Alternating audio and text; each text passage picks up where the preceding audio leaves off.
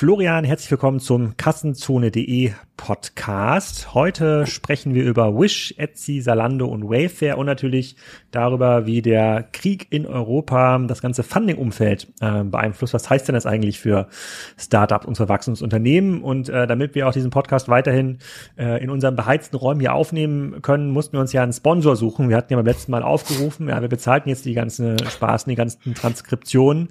Und es ist Taxdu ähm, geworden. Ich habe das hier schon mal vorgestellt. Ist Taxdu euch schon mal über den Weg gelaufen als potenziell äh, fundable Company oder seid ihr da irgendwie beteiligt? Nee, leider nicht. Also wäre wär ich im Nachhinein natürlich gerne, aber die haben wir so ein bisschen, haben wir so ein bisschen verpasst. Aber ist äh, auf jeden Fall ein sehr re respektables äh, Unternehmen mit einem sehr guten Use Case und auch ähm, muss ein sehr gutes Management sein. Also ein, ein würdiger Sponsor äh, für den Kassenzone Podcast. Genau. Und ich muss äh, sozusagen, ich habe den Deal äh, mit äh, mit Taxto, dass ich immer jedes Mal, wenn wir darüber erzählen, irgendwie ein neues Feature äh, vorstelle. Und ähm, für diejenigen, die vergessen haben, was das eigentlich ist, das ist ein, ein Unternehmen, was beim ganzen Thema so Umwelt, Umsatzsteuer, Mehrwertsteuer, äh, internationalen Handel mithilft. Also ein super Tool für ähm, Online-Händler und auch Steuerberater. Und grundsätzlich ist ja immer so die These, wenn man äh, äh, man, man kann überall Produkte verkaufen, auch außerhalb des eigenen Landes. Also es ist total easy, schnell mal einen Shop aufzusetzen, Richtung Frankreich, Spanien und Co. Ähm, zu verkaufen. Da gibt es gar keine Grenzen. Die meisten Händler, das hat äh, Taxtu in Kooperation mit der IFA Köln rausgefunden, ähm, sagen aber, es gibt schon Grenzen. Die haben nämlich ähm, schon Angst, dass da steuerliche Risiken und der verbundene Mehr Mehraufwand durchaus auch große Herausforderungen äh, auf den Händler äh, zuprasseln lassen. Und ähm, das stimmt auch, das ist tatsächlich so. Und deswegen unterstützt Taxdu Online-Händler und Steuerberater bei der europaweisen Umsatzsteuerabwicklung. Also mit denen funktioniert es deutlich leichter, da gibt es weniger Risiken. Und das Basispaket von Taxdu, ähm, das gibt es drei Monate lang kostenlos mit dem Promocode Kassenzone22 einfach bei der Buchung eingeben oder den Link, den ich in den Shownotes hinterlege, klicken. So, das war jetzt mein Trick, damit ihr Leute nicht ausschaltet. Der Florian ist nämlich die ganze Zeit schon dabei gewesen. Äh, und jetzt geht's auch schon in die erste in die erste Frage. Was bedeutet der Krieg in Europa für Startup-Investments? Was ist in den letzten Wochen bei euch passiert? Ja, also ich glaube, erstmal darf man natürlich immer nicht vergessen, äh, ähm, ich glaube, dass, dass äh, die deutlich dramatischeren Auswirkungen betreffen sicherlich nicht die Startups, sondern natürlich die Menschen da in der Ukraine. Ne? Das ist, glaube ich, eine klar, ähm, äh, dass das wieder eher ein nachgelagertes Problem sind. Ähm, aber ich glaube, wenn man, wenn man jetzt sozusagen die, die Startup-Perspektive da sich anschaut, ähm, ich glaube, die, der Beginn äh, sozusagen der, der etwas größeren Zurückhaltung in der, in der späteren Phase war ja im Prinzip jetzt schon die sozusagen die Korrektur der Tech-Bewertung ne, an den an den Börsen, die ja letztes Jahr schon begonnen hat, ähm, sich dann dieses Jahr fortgesetzt hat und und letztendlich dann natürlich noch mal diese Ukraine-Krise, die natürlich noch mal ganz anderes Level an an Unsicherheit da reingebracht hat. Und aus meiner Sicht oder das, was wir beobachten, äh, wir sind jetzt glaube ich in Tag 13 der äh, des des Angriffs ähm, oder, oder 14. Ähm, ähm, also ich glaube in der späten Phase, die ja sowieso schon durch sozusagen die Korrektur der Tech-Bewertungen etwas mehr Zurückhaltung erfahren hat. Äh, also auch so diese Runden, die wir jetzt sehen, wie jetzt noch ein Forto oder sowas, eine große Runde, das sind nach meiner Einschätzung fast alles Runden, die vor ähm, Beginn der Ukraine-Krise quasi schon abgeschlossen waren und dann jetzt eben noch verkündet werden. Meine These wäre, dass jetzt sozusagen in den späteren Phasen man sich schon schwerer tun wird. Also man sieht schon eine gewisse Zurückhaltung dort. In der frühen Phase ähm, ist, ist die Zurückhaltung noch aus meiner Sicht oder aus dem, was wir so wahrnehmen, noch nicht ganz ausgeprägt. Also es wird weiter, es wird weiter investiert, äh, Pre-Seed, Series A. Ähm, die Fonds sind natürlich auch gut gefüllt. Es gibt ja eine Reihe von Fonds, die jetzt im letzten halben Jahr geraced haben. Äh, und da ist weiterhin relativ viel Aktivität äh, zu sehen. Äh, man muss mal gucken, wann auch das ein Stück weit abkühlt. Also ich denke mal, wenn jetzt sozusagen diese Unsicherheitsphase, ähm, die wir ja gerade haben, wenn, wenn das jetzt noch so weitergeht über, über Wochen, ähm, äh, oder das noch weiter eskaliert, dann, dann werden wir sicherlich in der frühen Phase auch äh, anfangen, da eine gewisse Zurückhaltung zu sehen. Klar, und dann ansonsten ist es natürlich schon so, dass ähm, äh, man äh, das, was, was jetzt sozusagen die, die Mitarbeiter betrifft, es gibt ja eine Reihe von, von Unternehmen, ich würde schätzen jetzt im Portfolio mindestens ein Fünftel, die halt äh, auch Mitarbeiter in der Ukraine haben, natürlich häufig im Entwicklungsbereich oder auch ukrainische Mitarbeiter oder Leute mit sehr starken Verbindungen, hm, die jetzt hier sind, aber natürlich dann ihre Familie dort haben.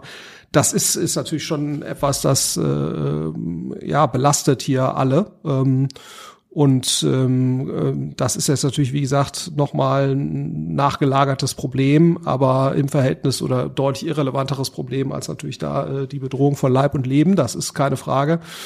Aber natürlich ist das nicht, ist das nicht gut äh, ähm, für jetzt die, die wirtschaftliche Aktivität. Und ähm, ja, also deswegen ähm, bin ich mal gespannt, wie, wie sich das jetzt mittelfristig auswirkt. Aber ich wäre relativ sicher, dass wenn man jetzt äh, auf irgendwelche Statistiken schauen wird, dass man eine gewisse Abkühlung äh, sehen wird und einen gewissen Rückgang im Vergleich zu 2021.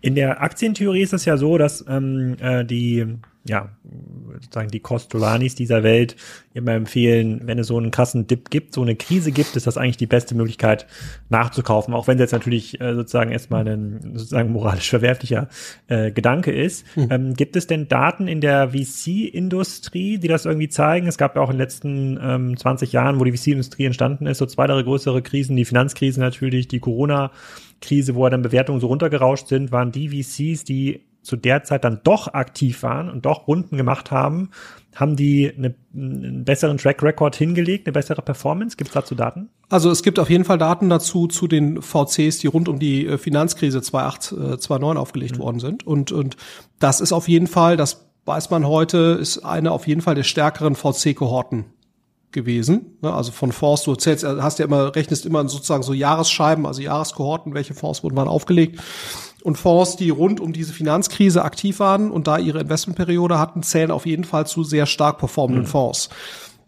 Ob das jetzt bei den 220er Fonds so ist, ist wahrscheinlich noch ein bisschen früh, um das seriös zu sagen. Ähm, also gefühlt ist auch das so, aber das liegt natürlich auch ein Stück weit daran, dass natürlich jetzt äh, wahnsinnig stark ähm, äh, wahnsinnig stark die Bewertungen natürlich auch in den letzten zwei Jahren gestiegen sind. Deswegen werden wahrscheinlich auch die in, in, zu Beginn der Corona-Zeit aufgelegten Fonds sehen jetzt auf dem Papier erstmal alle ziemlich gut aus, weil du natürlich relativ schnell äh, Uprounds hattest, ne, was dann ähm, dazu führt, dass du auf äh, sozusagen annualisierten Performance äh, dann erstmal sehr gut aussiehst. Aber da muss man natürlich gucken, ob diese Bewertungen gerade im, im späterphasigen Bereich, die dann äh, in 20 Ende 2020, Anfang 2021 und jetzt sozusagen Verlauf 2021 aufgebaut wurden, ob die dann auch wirklich halten bei bei bei späteren Runden. Mhm. Das muss man muss man natürlich sehen. Deswegen glaube ich das ein bisschen früh, aber grundsätzlich ist sozusagen dieses, äh, dieses, dieses Mantra oder dieses äh, Guiding Principle zu sagen, in einer Krise äh, letztendlich wirtschaftlich aktiv zu bleiben und zu investieren, dass das grundsätzlich jetzt mal eine, eine sinnvolle Strategie ist, jetzt mal ne, alle moralischen Themen äh, äh, aside, das ist, glaube ich, äh, unstrittig. Ja. Hm. Okay, dann ähm, ähm, merken wir uns, es wird nicht einfacher, je länger die Krise dauert oder je länger der Krieg dauert. Äh, ähm, und welche Auswirkungen da genau noch auf uns zukommen, werden wir in den nächsten Podcasts ähm, auch ähm, besprechen, wenn wir ein paar mehr Daten haben. Mhm. Ähm, gehen wir sozusagen von einem Krieg in die nächste Krise. Wish hat Zahlen gemeldet. Und wir haben Wish hier natürlich schon ausführlich ähm, äh, besprochen.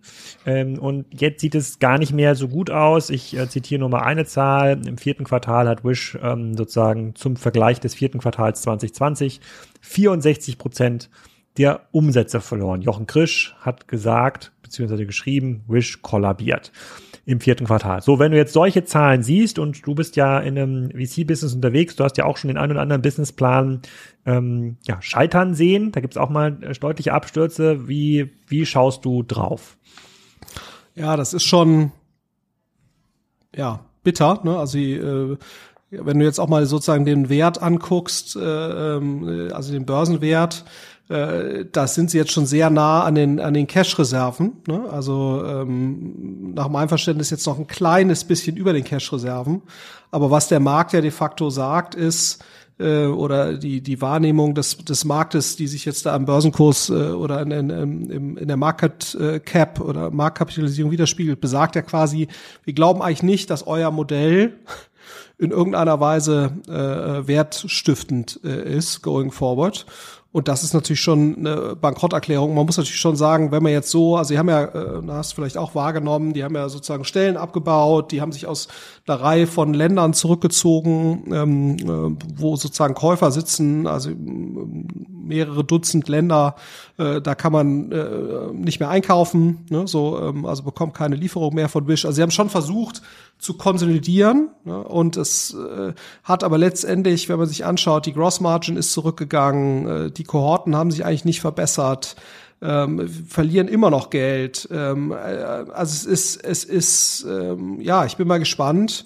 Ähm, also wahrscheinlich wäre es die beste Strategie zu sagen, äh, das haben wir auch bei ein, zwei so Early Stage Ventures haben wir das auch schon mal gemacht. Da haben wir gesagt, boah, wenn wir uns jetzt alle hier ehrlich in die Augen gucken, dann müsste man eigentlich das Geld, was noch da ist, den Aktionären ausschütten und, und gut ist. Ne? Weil sozusagen, mhm. ähm, äh, wenn man jetzt einen Konsolidierungsschritt macht und es trotzdem nicht schafft, äh, quasi äh, den Cash-Abfluss zu stoppen, und eigentlich auch, ne, jetzt stehen hier so ein paar Strategien, was jetzt passieren soll. Äh, also wir haben drei äh, Pillars for Growth, ist irgendwie Improve User Experience, Deepen Merchant Relationships und Achieve Organizational Efficiencies. Das sind ja alles schon so Themen, die stehen jetzt ja seit zwei Jahren da auf der Agenda. Äh, genau, der OKA-Berater würde sagen Evergreens, das oh. zählt nicht, das sind keine Initiativen.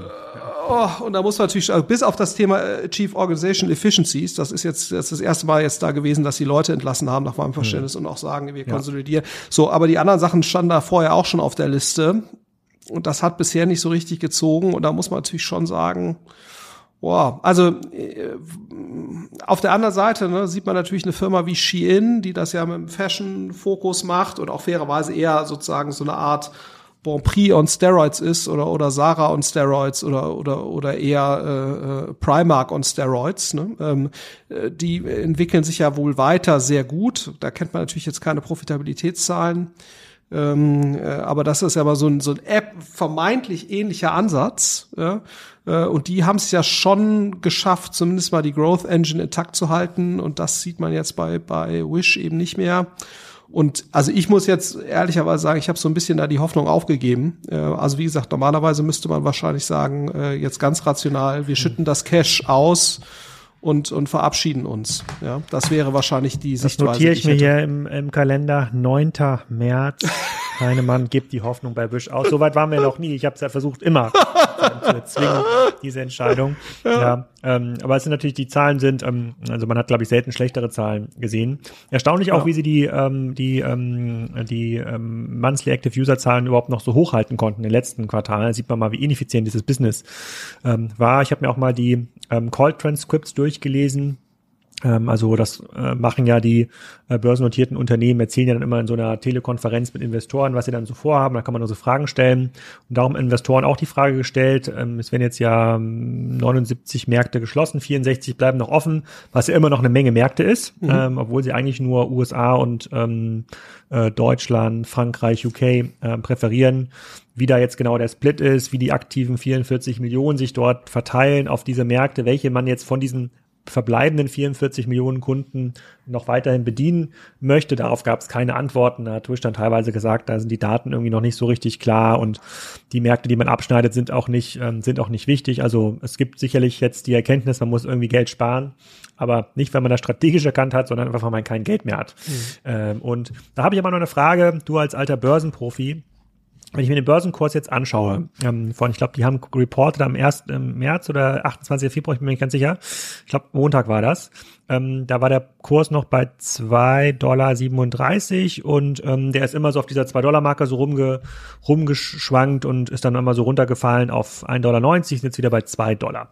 Also man sieht nicht diesen Knick, sozusagen diesen Performance-Knick äh, des Unternehmens sieht man nicht im Aktienkurs. Der ist ja schon relativ stark gefallen, aber ich hätte jetzt erwartet, der Kurs halbiert sich nochmal. Jetzt hat es wirklich jeder verstanden und jetzt sagen alle, komm, weg damit. Solange ich noch ein bisschen was bekomme, der Markt ist ja noch sehr liquide, dann äh, mache ich mein Depot leer. Wo, woran liegt das, dass das nicht passiert? Hast du da eine Ahnung?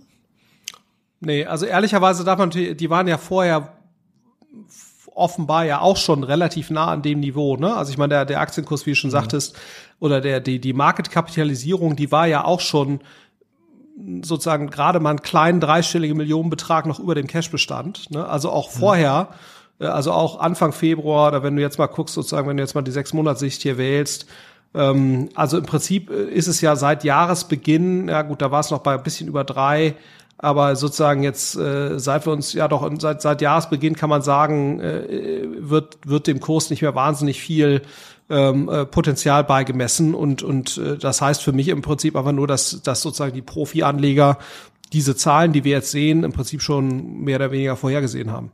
Ja, also hm. und und dem, dem Business vorher auch schon relativ wenig Wert zugemessen haben, weil das, das darfst du eben nicht vergessen. Klar ist das Ding jetzt noch 1,3 Milliarden wert äh, an der Börse, aber ja mit dem Cashbestand von irgendwie 1,2 oder 1,15 oder sowas. Also insofern, äh, das, äh, das ist natürlich für eine Firma, die mal, ich glaube, bei acht oder zehn Milliarden Börsenkapitalisierung war, ne, ist, äh, ist da sowieso nicht mehr viel von übrig. Also insofern, ja.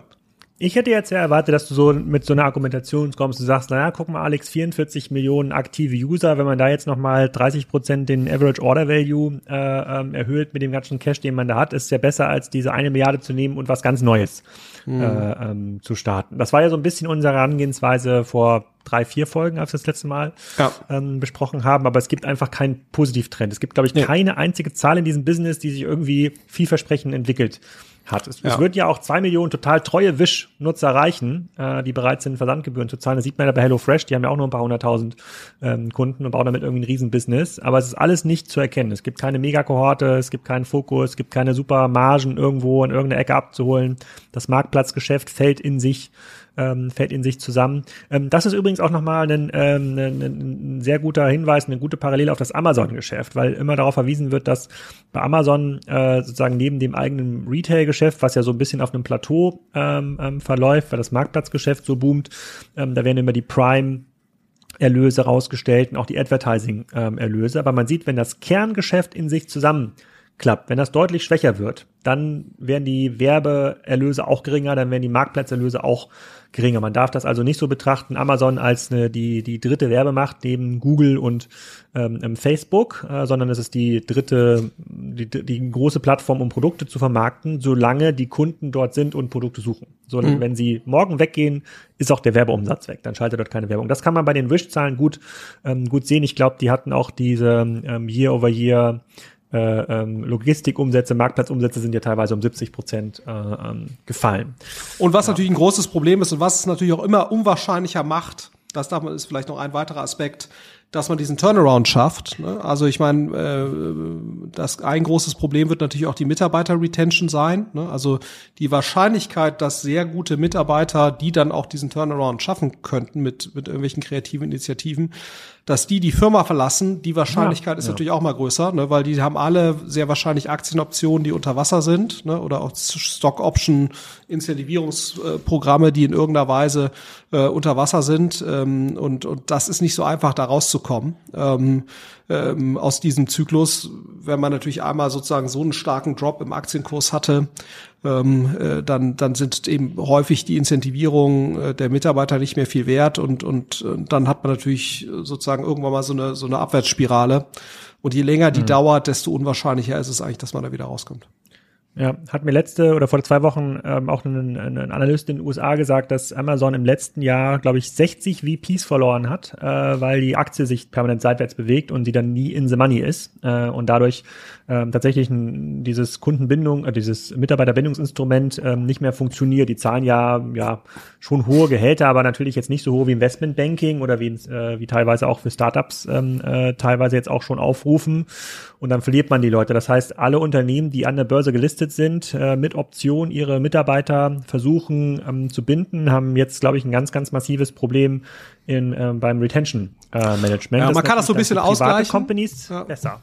Ja, man kann das so ein bisschen ausgleichen ne, mit, mit so uh, Restricted Stock Units, die quasi direkt uh, in the money sind, aber das geht mhm. ja natürlich auf Kosten de, des Unternehmens. Ne? Also das ist sozusagen, also irgendwo muss das Geld ja herkommen, mit dem man dann die Mitarbeiter incentiviert. Das heißt, wenn man denen quasi Aktien schenkt, ähm, äh, die dann eben direkt in the money sind und eben nicht irgendeinen Strike Price ja. haben, dann kostet das das Unternehmen halt Geld und, und ja, das äh, ist dann natürlich auch letztendlich eine Belastung. Mhm. Und die Option, wie du schon sagst, die nicht, ganz, nicht so ganz einfach.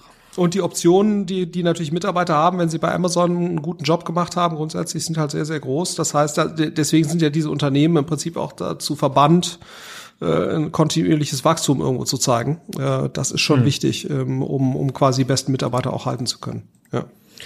Okay, also meine Prognose 2022 ist, dass äh, Wish sich quasi noch aktiv von der Börse oder als Geschäftsmodell ähm, ähm, verabschiedet. Ähm, ja, oder vielleicht genau, könnte irgendein Private Equity Unternehmen kommen und äh, was auf Restrukturierung ähm, sozusagen konzentriert ist und sagt, ich nehme das von der Börse, nehme mir das Cash und ähm, und mache damit irgendwas Kreatives Neues. Also das ist wäre wär, wär dann vielleicht irgendwie ein ein Moment, äh, äh, mit dem man jetzt was machen könnte. Ja. Und dann kannst du natürlich auch die Mitarbeiter neu incentivieren. Ja.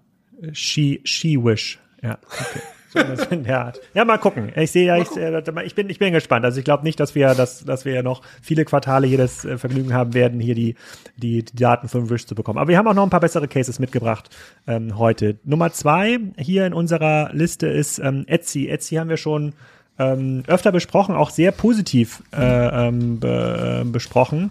Ähm, die haben fantastische Zahlen äh, ähm, gezeigt, haben mittlerweile fast 100 Millionen aktive Kunden. Ähm, das ist äh, das ist ein das ist ein Riesenbatzen. Also da sind sie nicht mehr weit weg von äh, von äh, ähm, von eBay, deutlich größer als in Sal Zalando äh, zum Beispiel. Ich glaube, Zalando hat 40 Millionen aktive Kunden. Besprechen wir gleich auch noch. Mhm.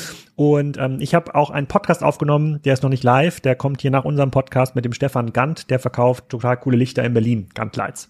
Äh, und der hat auch einen, äh, einen Etsy-Shop, mit dem er auch groß geworden ist. Er hat bei Davanda angefangen und ist dann bei Etsy weiter skaliert, den er neben seinem äh, eigenen Online-Shop noch hat und hat mir so ein bisschen gezeigt, was da für ein Momentum in dieser Community ist, diese vielen hundert Bewertungen. Also war richtig angetan, hat er richtig Werbung äh, ähm, für, äh, ähm, für gemacht, hat, hat mich noch, noch bullischer gemacht auf Etsy als als Unternehmen. Äh, also komplett entgegengesetzter Case zu, zu Wish. Wenn du die Zahlen so anschaust, was, was siehst du da? Was fällt dir auf? Wo, wo, wo siehst du da noch auch Gold Nuggets? Ja, also ich meine, man muss, man muss schon sagen, was, was super ist bei Wish, äh, die haben halt äh, das ja genau äh, bei Wish, bei, bei Etsy, das ist ja genau der Unterschied zu Wish, ist, äh, dass sie es eben schaffen, einen relativ hohen Anteil der, der Leute, die einmal kaufen, dass die wieder kaufen. Das ist äh, sehr gut. Das heißt, die haben eine ein relativ gute äh, Buyer, äh, Active Buyer Retention, was bei so uniquem Inventory, wie die das haben, ja nicht immer so selbstverständlich ist, muss mhm. man sagen. Also insofern mhm. ist das, ist das eine Riesenleistung. Ähm, äh, die haben eine super äh, solide EBIT-Profitabilität. Das siehst du ja äh, häufig also mit über 31 Prozent EBIT-Margin, ähm, die sich auch nochmal, die sich auch nochmal leicht verbessert hat die wachsen schneller als der Markt, äh, die arbeiten sehr aktiv weiter an ihrem Produkt. Ne? Das fand ich auch nochmal spannend. Also hier ist aus, aufgeführt, ähm, äh, dass sie sozusagen, ähm, äh, der, wenn das 95 Prozent der ähm, äh, der ähm, Purchases, die aus einer Suche resultieren, ja, mittlerweile vom First Page Result kommen. Äh, und das war vor, äh, vor im Beginn 2021 war das noch zehn Prozent weniger. Das heißt also, dass die die Suche weiter so stark optimiert haben, dass wenn Leute was suchen, dann auch wirklich auf der ersten Seite was finden, was halt total relevant ist, dass die da nicht ewig durchscrollen müssen. Die haben mittlerweile äh, sozusagen äh, nur noch ein, kleiner ein Prozent der Suchen führt zu keinen Ergebnissen. Das ist auch, auch spannend. Das heißt also, die arbeiten wirklich sehr intensiv ähm, äh, weiter ähm, äh, an auch Personalisierung. Da gibt es so ein Projekt X-Walk, was sie da beschreiben, wo es im Prinzip darum geht, wie arbeitet ähm, Etsy daran, die Personalisierungs-Engine äh, zu verbessern, äh, ähm, was da ja gar nicht so einfach ist ne, bei diesen Produkten, weil das ja eben nicht irgendwelche Sachen mit einer ISBN oder einer ERN oder irgendwas sind, wo du relativ leicht eine Masterdatenbank aufbauen kannst, die du dann wiederum ähm, äh, relativ leicht dann auch mit mit äh, sozusagen Machine Learning optimieren kannst, sondern das sind ja hier häufig unique Produkte. Ne? Das heißt, du kannst im Prinzip nur aus diesen uniken Produkten dann lernen ähm, und mit, mit deutlich geringeren Zahlen. Also dass die Personalisierung und was passt jetzt dazu, ist ein deutlich schwierigeres Problem als bei ganz einfach, also bei sozusagen sehr stark standardisierten Produkten. Ähm, ähm, insofern ist das ist das eine riesen äh, ist das eine Riesenleistung,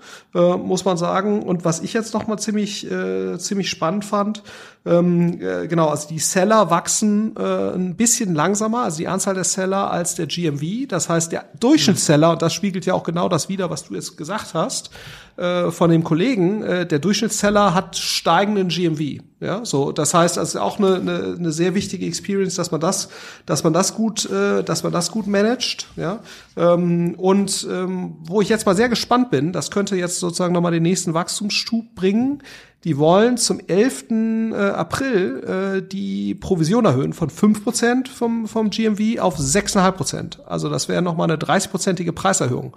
Also wenn die die durchgesetzt kriegen, ähm, ohne jetzt nennenswerten Abfluss, äh, dann würde das quasi Ceteris Paribus nochmal äh, noch mal relevante Umsatzsteigerungen und Profitabilitätssteigerungen äh, natürlich bringen.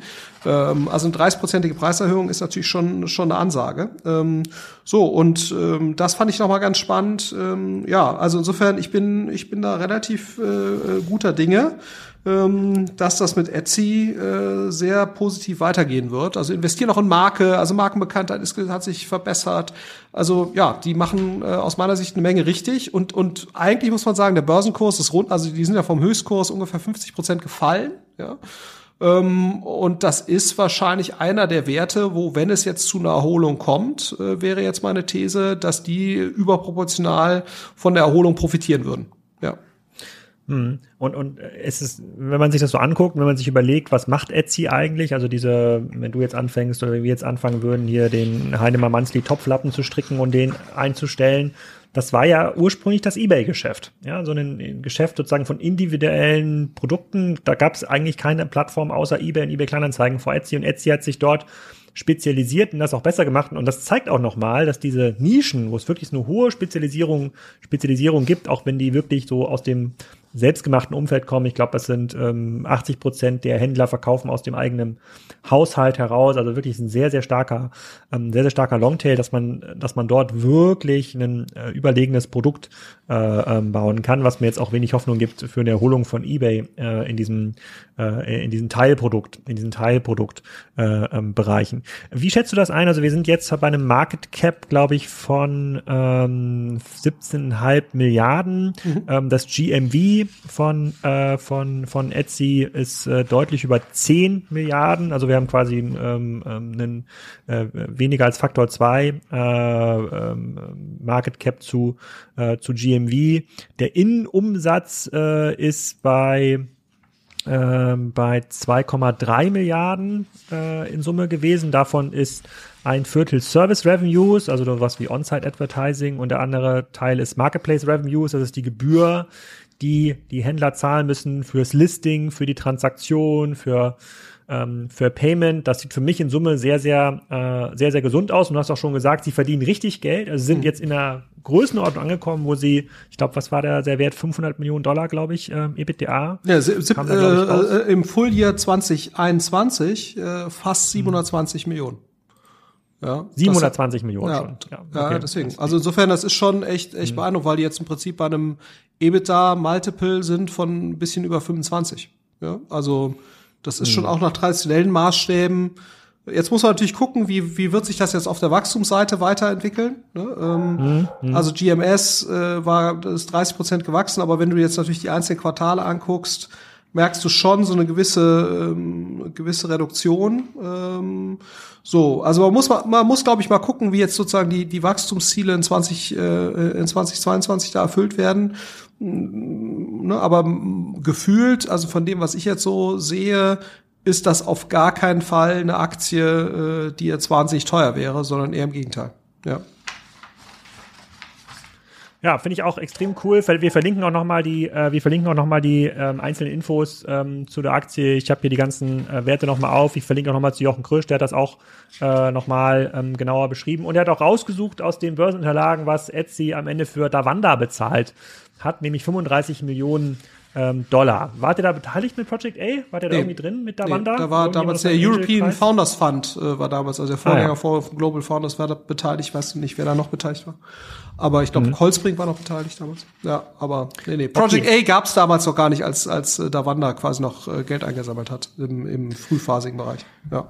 Okay, und dann aber noch eine strategische Frage rund um das Thema Etsy, weil das habe ich auch mit dem Stefan Gant besprochen, der natürlich auch das Ziel hat, den eigenen Online-Shop zu befeuern, weil man dort einfach noch mehr Varianten präsentieren kann und äh, den Kunden am Ende des Tages noch in, in seinen eigenen ja, in sein eigener, in sein eigenes äh, CMS äh, ziehen kann.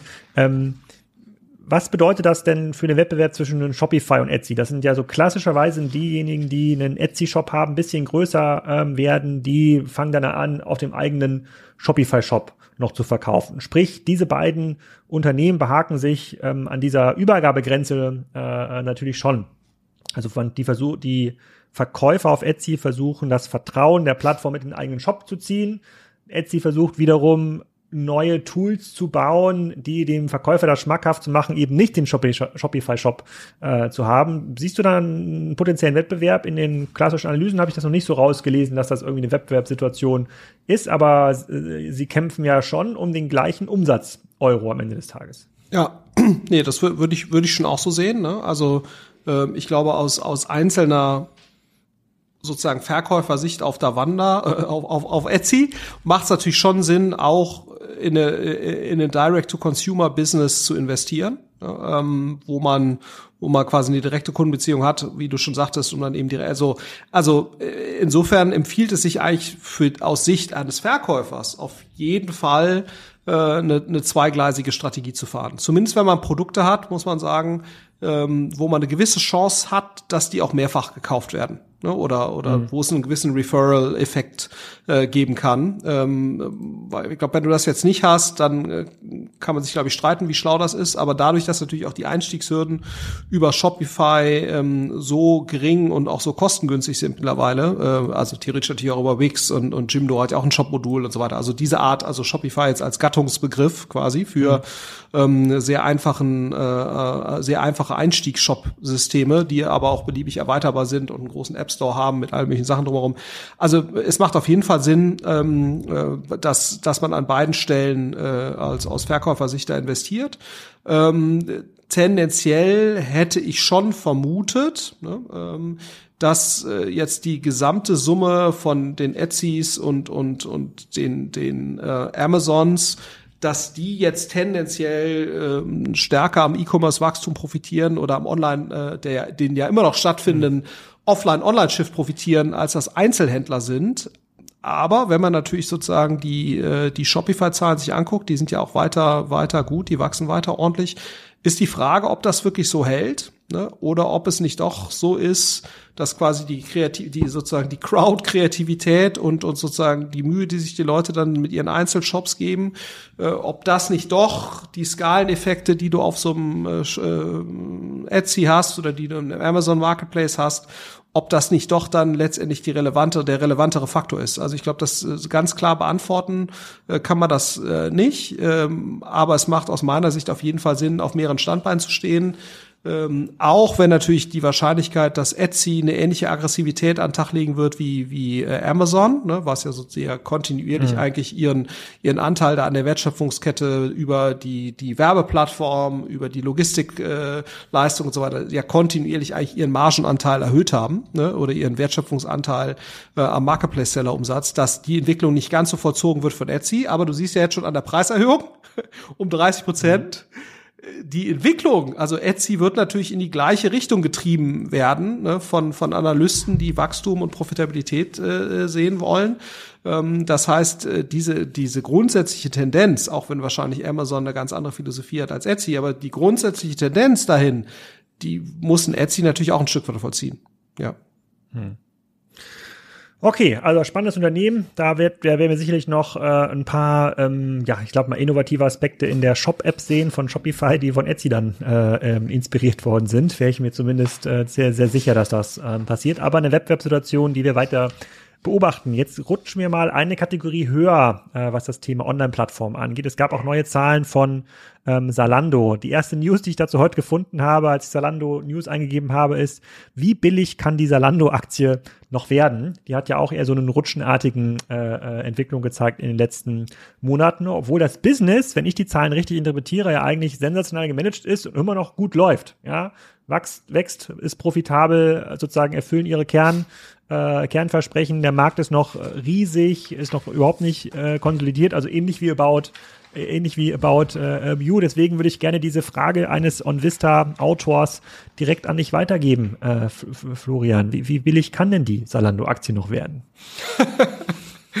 ja, also die haben ja prozentual ähnlich verloren wie Etsy, ne? Im, im Vergleich zum Höchstwert. Mm, ja, ja. Also ein bisschen mehr, also äh, aber äh, ähnliche Kategorie. ähm, äh, und sind jetzt nur noch, äh, nur noch in Anführungsstrichen 12,5 Milliarden wert. Die waren ja zwischendurch bei deutlich über 20, Richtung 25. Ja. Milliarden. Und, und Etsy ist jetzt, also sind weniger wert als Etsy ähm, mittlerweile. Ähm, und, und ja, wie du schon sagst, ich die Frage ist eben wirklich, woran das liegt. Also das eine ist sicherlich dieser, dieser Abzinsungseffekt äh, Faktor.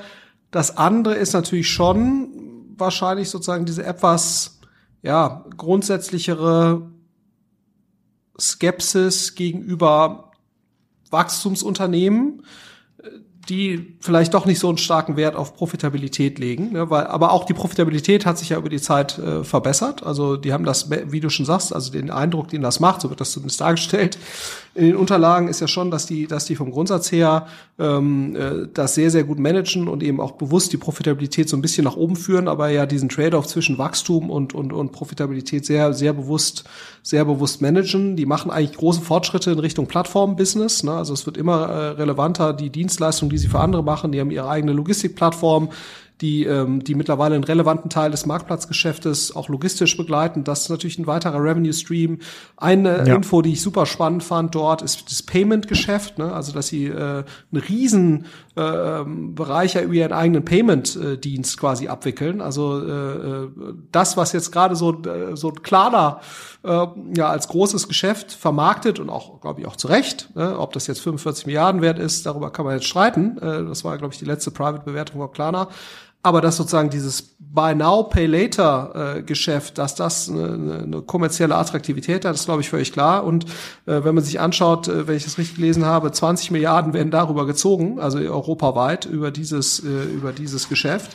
Ähm, und das ist natürlich schon Wahnsinn, äh, wie groß äh, wie groß das äh, äh Zalando Payment äh, Programm ist. Also insofern, ich kann es dir auch nicht sagen, warum jetzt die Börse das das so äh, kritisch sieht, aber wahrscheinlich ist es neben diesem Abzinsungs Thema grundsätzliches Rausrotieren aus diesem Sektor, äh, aus diesem Wachstums-Tech-Sektor hin zu äh, Werten, die halt sozusagen einen etwas stärkeren Fokus auch auf Profitabilität haben äh, und vielleicht nicht ganz so stark wachsen mm, und, und weniger stark Storytelling-basiert sozusagen oder zukunftsbasiert unterwegs sind.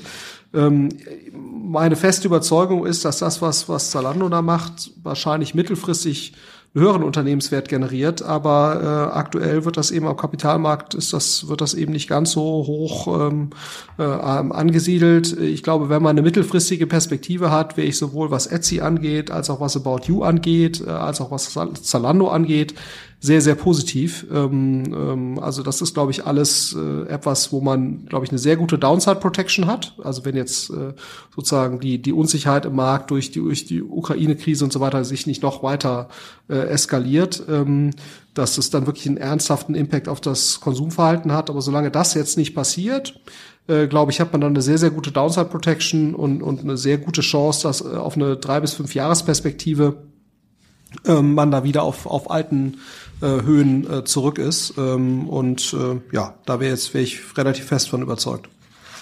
Hm, ich, ich war auch ein bisschen überrascht, so wie gut dieses ähm, Salando Plus Programm läuft. Ähm, mhm. Also das Prime funktioniert für Vielbesteller äh, wie uns, ja, die irgendwie gefühlt irgendwie einmal am Tag irgendwas bestellen. Das kann ich gut verstehen. Bei einem Fashion-Unternehmen hätte ich nicht gedacht, dass das so gut äh, ähm, funktioniert. Mittlerweile über eine Million aktive Kunden dieses Prime-Programm ähm, nutzen, die natürlich auch öfter bestellen. Äh, die kommen öfter auf die Website, die bestellen dreimal so viel äh, wie die Nicht-Plus Kunden wird hier in der Präsentation gesagt, also, also alles, was Salando versprochen hat, haben sie irgendwie aufgebaut und skalieren ganz ordentlich. Der einzige Wermutstropfen, den man natürlich in der Präsentation rauslesen muss, ist ja die, ähm, die, die Growth Guidance für das nächste Jahr. Ja, dort sagen sie, dass sie davon ausgehen, irgendwie zwischen 12 bis 19 Prozent, wenn ich mir das richtig aufgeschrieben habe, mhm. zu wachsen, was natürlich schon deutlich unter den letzten zehn Jahren liegt. Wo, warum glaubst du, ist dieses Wachstum so gering? Ist das jetzt dieser, dieser, dieser Corona-Plateau-Effekt? Weil das Marktvolumen ist ja immer noch groß genug, um eigentlich weiterhin 25 bis 28 Prozent äh, ähm, zu wachsen. Und da habe ich auch relativ viele ja, einschlägige Kommentare zu gesehen, wo Leute so ein bisschen unzufrieden sind, dass diese Ambition äh, eigentlich nicht ausreicht. Ja, also ich meine, das Argument ist ja auch, ne, das ist ja auch das, was About You äh, zum Teil anbringt und sagen, ja, hier der, der Gesamtfashion-Markt äh, in Europa ist ja, wo war die Zahl, 450 Milliarden. Ne? Ähm, das heißt also, ja. selbst wenn sie jetzt ihre 30 Milliarden Ziel, was sie ja für 2025 als, als GMV-Ziel ausgegeben haben, erreichen, dann hat Zalando immer noch weniger als 10 Prozent äh, des, des Fashion-Marktes in, in Europa. Ähm, und das stimmt schon, da könnte, sagt man natürlich schon so, ja, selbst wenn jetzt der Online-Offline-Shift ein Stück weit abnimmt, ähm, selbst wenn jetzt sozusagen das, äh, das gesamte Konsumklima jetzt vielleicht nach Corona, dieser Wachstumseffekt, also dass man da prozentual ein bisschen, bisschen abfällt, da kann man schon sagen, oh, also da ist ja eigentlich schon noch genug Volumen im Markt, um dann äh, da mit größer 20 Prozent zu wachsen. Ähm, aber gut, also ich denke mal, das ist, ist wahrscheinlich schon äh, ähm, das, was wir ehrlicherweise auch bei anderen äh, Modellen sehen, dass jetzt eben nach diesen sehr starken Wachstumsjahren 2020 und 2021 man sich ein Stück schwer, äh, schwerer tut, ähm, äh, diese Wachstumszahlen eben aufrechtzuerhalten weniger, weil man operativ einen schlechten Job macht, sondern einfach, weil das äh, der, der Rückenwind jetzt die letzten zwei Jahre so stark war, ähm, äh, dass es zwangsläufig eben so ist, dass man wahrscheinlich jetzt äh, das eben nicht unendlich weiterdrehen kann. Und was ja auch hier irgendwo steht auch, äh, Ukraine, Unsicherheit oder, oder äh, das, was daraus noch kommen kann, ist hier sozusagen in der aktuellen Guidance nicht mit eingepreist oder nicht, nicht, nicht mit berücksichtigt. Ähm, das kann natürlich auch noch mal noch ein stärkerer Dämpfer sein, ne? ähm, ähm, weil natürlich das Thema Logistikkosten, gestiegene Logistikkosten ist immer noch nicht äh, im, im, im Griff. Ähm, das wird jetzt, wird jetzt wahrscheinlich auch mit der Krise aktuell nicht so schnell in den Griff kommen. Dann hast du sozusagen dadurch getriebene Inflation, durch Energiekosten getriebene Inflation. Das kann natürlich schon dazu führen, dass es einfach eine relativ starke Konsum äh, oder eine, eine etwas stärkere Konsumzurückhaltung gibt, die das dann natürlich auch wieder schwerer macht, äh, sich dann sich dann eben ähm, weiter positiv zu entwickeln. Also insofern ähm, ich bin mal gespannt. Ich glaube, das ist zwar jetzt die Guidance, ähm, aber ähm, ich denke mal, wir, das ist ja auch eher ein gewisses Fahren auf Sicht, ne, was Sie ja bewusst sagen, wenn Sie sagen, wir haben die Ukraine hier eigentlich noch gar nicht richtig berücksichtigt. Ähm, insofern glaube ich, da, da ist noch, das kann noch in die eine oder andere Richtung äh, äh, ausbrechen, äh, je nachdem, wie, wie sich jetzt da die globale Lage äh, verändert. Was ich nochmal ganz spannend fand, ich weiß nicht, ob du, ob du das wahrgenommen hattest, dass die, die Zalando Marketing Services ähm, dass sie sich weiter echt gut mitentwickeln, ne? also bei 1,5 Prozent vom GMV aktuell liegen, ein bisschen höher, knapp zwei Prozent. Ähm, und dass sie schon davon ausgehen, dass das auf drei, vier Prozent hochgehen kann noch. Ne? Das heißt, also sie rechnen äh, damit bis bis, äh, was ich, wenn Sie jetzt sagen, 30 Milliarden GMV können wir schaffen in den nächsten vier, fünf, drei, vier, fünf Jahren. Äh, dann reden wir immerhin von einem äh, Milliarden-Business nur über die Marketing-Services. Ähm, das wäre schon auch beeindruckend. Ja. Ähm, gehst du da die These mit, dass ein wesentlicher Treiber dieser gestiegenen Marketing-Erlöse die Tatsache ist, dass alternative Kanäle, TV, Print, Out of Home eben nicht mehr so performen und die Fashion-Unternehmen in diesem Fall, die bei Zalando äh, ähm, aktiv sind, dort Werbung schalten und lernen, dass das deutlich effizienter ist als äh, bei Ströer eine Litfaßsäule zu bekleben?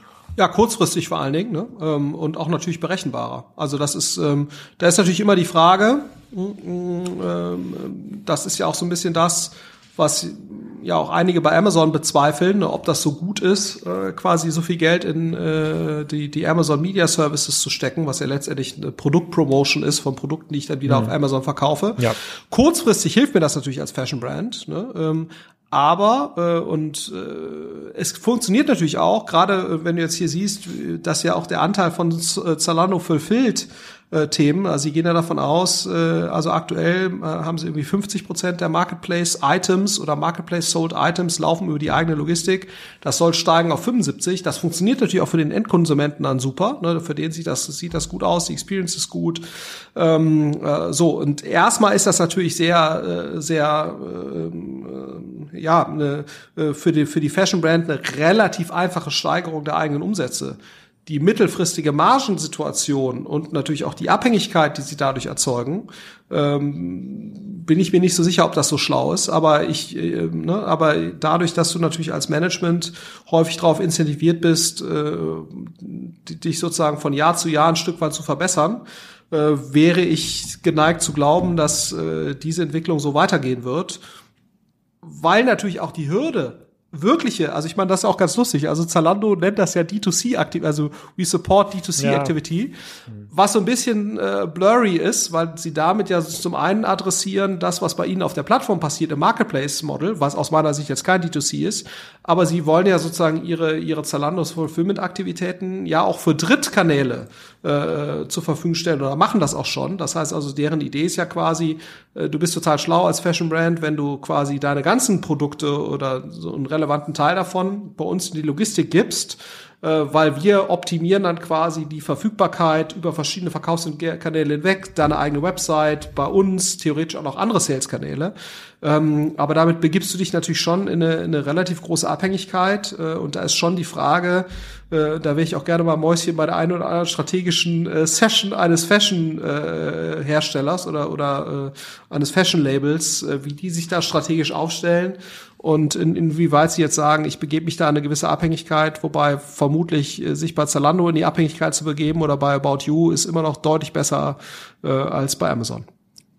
Ich frage mal den Gernot Lenz, der, der neue Tom Taylor CEO, der ist ähm, übernächste Woche zu Gast bei äh, Kassenzone, wie der das einschätzt. Das wird sicherlich eine ganz, ganz spannende Diskussionsrunde. Wir haben aber noch eine weitere Plattform, die wir unbedingt noch kurz covern müssen, weil da gerade neue Zahlen ähm, rauskommen. Als letzten Part hier unserer ähm, Session, das ist nämlich ähm, Wayfair. Wayfair kann ich übrigens sehr empfehlen, verlinke ich auch nochmal in den Show Notes, hat sicherlich mit die schönsten Präsentationen, die man so äh, ähm, finden kann. Da wird wirklich alles nochmal sauber hergeleitet. War, warum gibt's das Unternehmen? Äh, was sind die Stärken? Äh, ähm, wie wollen sie nach vorne wachsen. Ähm, kurze Highlights aus dem ähm, Prospekt, 13,7 äh, Milliarden äh, ähm, äh, Dollar Revenue 2021. Auf den Key Financial Highlights wird nicht verglichen zu 2020, sondern da wird gesagt, ähm, 40 Prozent KGAR, Compound Annual Growth Rate since 2014. Warum schreiben Sie das? Weil der Umsatz gesunken ist im Vergleich zum Vorjahr. Kommen wir gleich drauf zu sprechen, ob das jetzt gut oder schlecht ist. Ähm, 76 Prozent Repeat Orders, das ist eine Zahl, ähm, die konnte sich niemand im Möbelhandel vorstellen vor fünf, sechs Jahren. Dass das jetzt online geht, zeigt einfach, dass der Weg, den Wayfair geht, auch total, ähm, total richtig ist. 614 Millionen Adjusted EBITDA, so 4,5 Prozent vom Netto. Umsatz, auch eine super solide Zahl, wird ähnlich gemanagt wie ähm, Salando ähm, an der Stelle. Riesiges Cash-Polster, über zwei, äh, zweieinhalb Milliarden und ähm, ich weiß gar nicht, wer mich das gefragt hat. Ich glaube, alles auf Aktienpodcast wurde ich gefragt, was ist so meine Lieblingsmöbelaktie. Habe ich gesagt, ist immer noch Wayfair. Auch wenn sie so ein bisschen zurückgekommen sind vom Umsatz. Ich finde, so wie sie dieses Business machen, so wie sie auch fokussiert wachsen, natürlich sehr stark in den USA, mittlerweile auch stark in Deutschland und Frankreich vertreten, ähm, ganz klar einer, einer meiner Lieblingswerte in einer Industrie, die noch einen sehr geringen Digitalanteil hat und wo es wenige Anbieter gibt, die das Potenzial haben, ähm, dort eine große Plattform aufzubauen. Da ist Wayfair einfach schon weit voraus. Wäre jetzt mal so mein Initial-These äh, äh, These und jetzt schlägst du mir wahrscheinlich 24 um die Ohren, aber ich bin gespannt. Nee, also ich meine, das ist schon stark und dieser, äh, würde ich auch sagen, das ist eigentlich das, was am verwunderlichsten ist, ne, ist im Prinzip diese Repeat Purchase äh, Rate.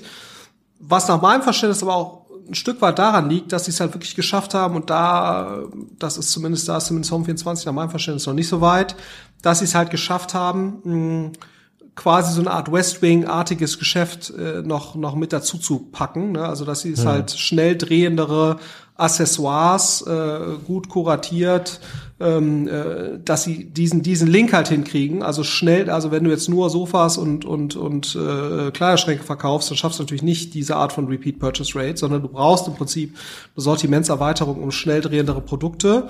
Ne, ist ja quasi das IKEA macht das vor. Das ist ja quasi der der IKEA Grabbelbereich, äh, ne, der äh, sozusagen hier noch eine Kerze und da noch irgendwas.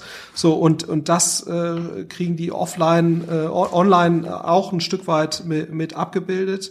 Ähm, so, und äh, das ist schon sehr, äh, sehr beeindruckend. Äh, investieren auch sehr viel in, ähm, äh, investieren sehr viel in CRM. Ne? Also das gibt es ja eine extra Folie zu, wo sie im Prinzip sagen, hier, was bringen wir da eigentlich alles an, an Themen, um auch Bestandskunden zu reaktivieren ähm, und, und wie viel investieren wir da und wir haben äh, da eben sehr viel äh, in Data Science investiert, Capabilities und so weiter, um dieses Thema zu lösen. Also es ist nicht nur ein Sortimentsthema, sondern es ist auch ein Kundendaten und ein sozusagen, was mache ich mit diesen Kundendaten oder, oder Userdaten äh, Thema. Ähm, also insofern würde ich das schon genauso sehen. Ähm, warum die jetzt gar nicht gewachsen sind. Also meine These ist eben, ähm, dass quasi das, was wir jetzt gesehen haben durch Corona, im Möbelbereich wahrscheinlich sogar noch mal überproportional äh, in, in Corona eine Wirkung gezeigt hat und dass deswegen auch der Backlash ein Stück weit stärker ist. Aber deswegen, ich glaube, das Jahr 2022 wird total relevant sein, äh, sich, sich anzuschauen, wie wird da eben die weitere Entwicklung sein. Ähm, die Börse ist da offenbar so ein bisschen skeptischer, ne? also wohingegen diese anderen Firmen, wo wir sagen, die sind eigentlich sehr gut geführt, eher so die Hälfte verloren haben, also Etsy, Zalando, About You, die liegen ja alle so grob bei der Hälfte, ist es bei denen schon, sind es bei denen schon eher zwei Drittel, die sie an Börsenkurs äh, verloren haben. Äh, und das, wo ich dir recht geben würde, trotz einer wirklich beeindruckenden äh, operativen Performance. Ähm, ja, insofern ist ja, das wahrscheinlich ja. auch eine Aktie, die einen ganz guten Rebound machen könnte, wenn sozusagen die Sektorrotation sich wieder so ein bisschen zurückdreht. Ja, ja was ist das dann? 18er Kursgewinnverhältnis, äh, 12 Milliarden Market Cap, 600 Millionen äh, ähm, 600 Millionen Bewertungen, das ist schon ein sehr, sehr spannendes, ähm, sozusagen, wir sind jetzt mittlerweile auf Next, Next 12 Months Enterprise äh, Value, äh, sozusagen sind wir schon unter eins. Also finde ich, äh, kann ich nicht nachvollziehen, warum das so skeptisch betrachtet, äh, also skeptisch betrachtet ähm, wird. Eigenmarkenanteil ist riesig, sie sind jetzt mitten in den Skaleneffekten, verdienen Geld, genauso wie Etsy. Dein Argument übrigens für den ähm, kleinteiligen Möbelwaren würde ja dafür sprechen, dass ich eigentlich Home24 und Westwing zusammentun müssten äh, in eine Company, weil das sind ja dann scheinbar äh, komplementäre Kompetenzen, so wie es jetzt auch in Wayfair, ja. äh, äh, Wayfair zeigt. Und du sagst also, während die Leute bei Corona zu Hause sa saßen, haben sie sich umgeguckt und haben gesagt, wir könnten die Möbel mal erneuern, Klamotten haben wir genug, brauchen, wir sind jetzt auch nicht mehr so viel draußen. Ähm, da ist quasi der Hochlauf so ein bisschen linearer gewesen, während es, äh, während es bei Möbeln so einen richtigen Peak ähm, gab. Sprichst du aus eigener Erfahrung oder wie sieht die Wohnwand mittlerweile aus bei der Familie Heinemann? Ach, nee, ich glaube, wir sind da, glaube ich, jetzt auch nicht unbedingt der repräsentativste Haushalt, ja, aber hm. ähm, also ich finde, da, wenn du dir jetzt da die Zahlen anguckst, äh, ähm, das auf Seite 25 da von den Financial Results, könnte man das so ein bisschen äh, daraus lesen, ja. Ähm, mhm. Aber das ist natürlich schon sehr, sehr spekulativ. Also da muss man wahrscheinlich so ein bisschen vorsichtig sein.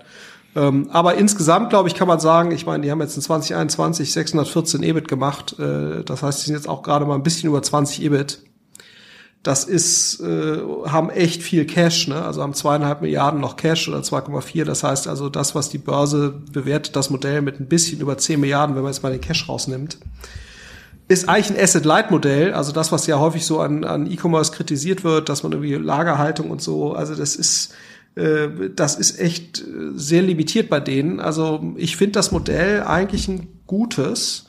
Äh, insbesondere, äh, weil die eben so in der Lage sind, dieses Repeat-Purchase-Thema äh, so ein Stück weit äh, stärker äh, irgendwie in den Griff zu kriegen. Ähm, also insofern, ja, ähm, wäre ich da wahrscheinlich auch optimistischer, als das, ähm, äh, als das hier die Börse ist aktuell.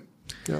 Ja, was ich bei dem, was, wenn man Haar in der Suppe finden möchte, dann ähm, wäre das natürlich der fehlende Plattformansatz. Im Möbelbereich fehlen ja die großen Marken. Das heißt, man kann nicht wie Zalando oder About You oder wie Etsy eine Plattform werden, äh, bei der man dann den Marken das Geld aus der Tasche zieht über Financial Services und Advertisement. Ähm, das ist hier ganz, ganz anders. Die müssen die Marken selber bauen. Die sind super vertikal mit über 70, 75 Prozent ähm, Eigen, Eigenmarkenanteil eigentlich eine, ein alter Händler, ein altes Handelsmodell, äh, was, äh, was Wayfair dann äh, modern interpretiert ähm, hat, was ich aber denen total zugute halte, was man bei anderen Unternehmen überhaupt nicht findet. Ähm, das gibt's in der Investor äh, Presentation des Charts 27.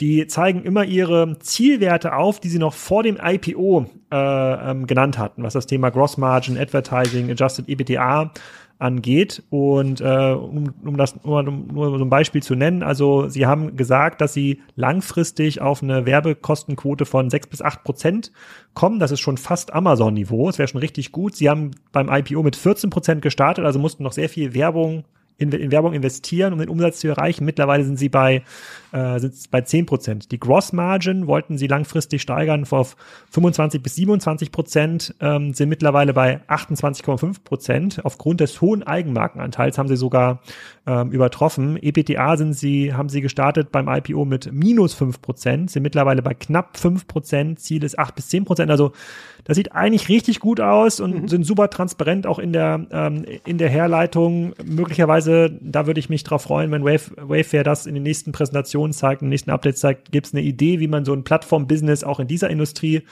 etablieren kann. Ähm, ich selber habe noch keine Wayfair-Trucks gesehen. Das muss aber in den USA schon ganz präsent sein, dass da die Autos rumfahren und das, ähm, und das ausliefern. Ähm, und daher muss ich auch sagen, kann ich jetzt die, äh, die, die, die, die Skepsis an der Börse nicht so nachvollziehen. Ähm, da würde ich mir auch in den nächsten Jahren erwarten, dass da noch ein richtig Rums gibt.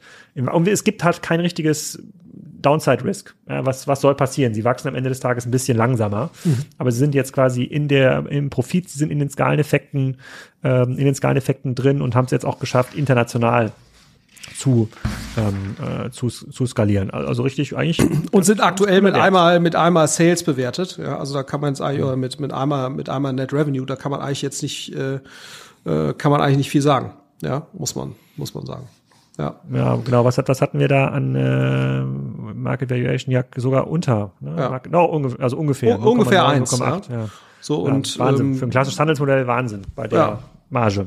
Das ist eigentlich, ähm, schon, äh, ähm, schon beeindruckend. Ähm, mhm. Insofern haben wir heute ein paar gute Werte gehabt. Äh, Salando, ähm, Etsy, Wayfair und ein Wert, den es wahrscheinlich langfristig irgendwann nicht mehr in der Börse gibt mit, äh, äh, mit Wish. Das ist, glaube ich, in diesen doch relativ traurigen Zeiten auch meine positive, auch meine, äh, auch meine positive äh, äh, Nachricht. Und in der nächsten Folge gibt's auch wieder ganz viele ähm, Aktien-Updates. Bleiben wir ähm, ähm, auch dran. Wenn euch das weiter gefällt, könnt ihr uns auch natürlich Werte schicken, wenn ihr sagt, besprecht doch mal dies und jenes.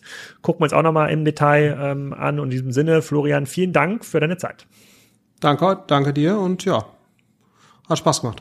Das war's schon wieder. In den nächsten Wochen geht's weiter mit dem CEO von MyPoster, ein extrem erfolgreiches Business aus München. Dann habe ich den Gunlights Gründer zu Gast, darüber habe ich auch gerade schon mit Flo im Podcast geredet und ähm, die Baby One Chefs beziehungsweise die Chefin war auch zu Gast. Es geht also spannend weiter. Vergesst bitte nicht, den Podcast zu bewerten auf iTunes und auf Spotify. Bis zum nächsten Mal. Ciao.